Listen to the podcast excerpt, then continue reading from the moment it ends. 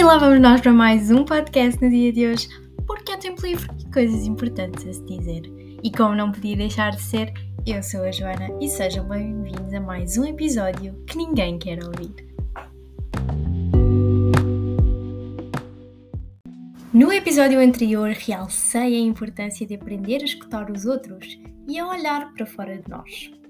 Hoje vou debruçar-me sobre este assunto, mas mais a fundo, porque é de profundidade que nós gostamos. E, portanto, o que é realmente importante absorver do que nos é exterior para que possamos crescer um pouco mais todos os dias? Isto requer que eu fale sobre deixar um hábito que talvez vos deixe arrancar cabelos. Mas o que tem que ser tem muita força. Mas vá, Joana, qual é o hábito? Desembucha, não nos deixes sem suspense. Codrelice. Falar da vida alheia com comentários fatelas. Pois é, não vale de nada olhar para o exterior se vamos recorrer sempre a comparações degenerativas e, deixem que vos diga, bastante ofensivas. E que, sinceramente, em nada nos preenchem a não ser de ódio e falta de autoestima.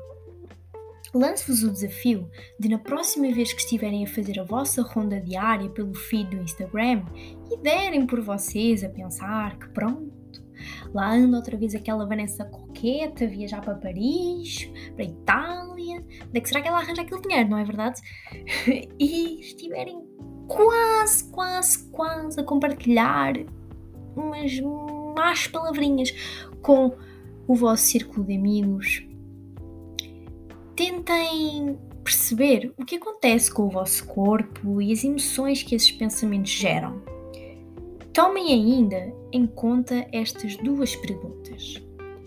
Será que isto faz-me sentir bem comigo mesmo? E será que isto fortalece realmente as minhas relações? É muito fácil cairmos nesta falsa utopia de que criar uma amizade, tendo por base falar mal de alguém, desgostar de alguém, é uma cola inseparável, quando, na verdade, é meio caminho andado para o desastre. Porquê? Porque nunca nos vamos sentir verdadeiramente confortáveis para mostrarmos defeitos que tínhamos em comum com os alvos da nossa má língua e talvez nenhum defeito no geral. Teremos sempre esta sensação de que se algo correr mal, vamos ser vítimas dessa mesma má língua que andámos a pregar. E, portanto, nunca teremos esta oportunidade de nos sentirmos seguros numa relação que é suposto ser segura. Mudar este hábito tem o seu processo e não é fácil.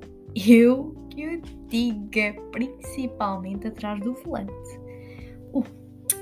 Requer uma limpeza na linguagem e quase que uma reprogramação do pensamento para deixar de utilizar a nossa energia em desgostar tanto de alguém.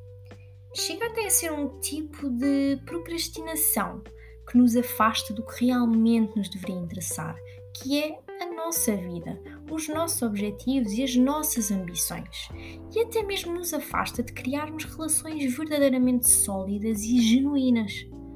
No exemplo da nossa Vanessa Coquette, com o passar do tempo, esta mudança de hábito talvez nos leve a repensar o que realmente interessa nessa ronda, é como é que fazemos para chegar a esse destino geográfico.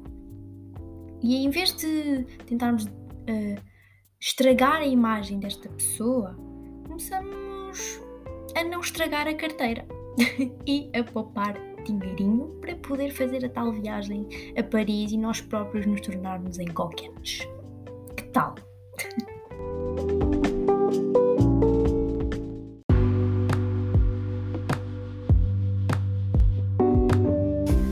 Fora de nós, há todo um conjunto de informações que podem ou não ser-nos úteis ao crescimento pessoal.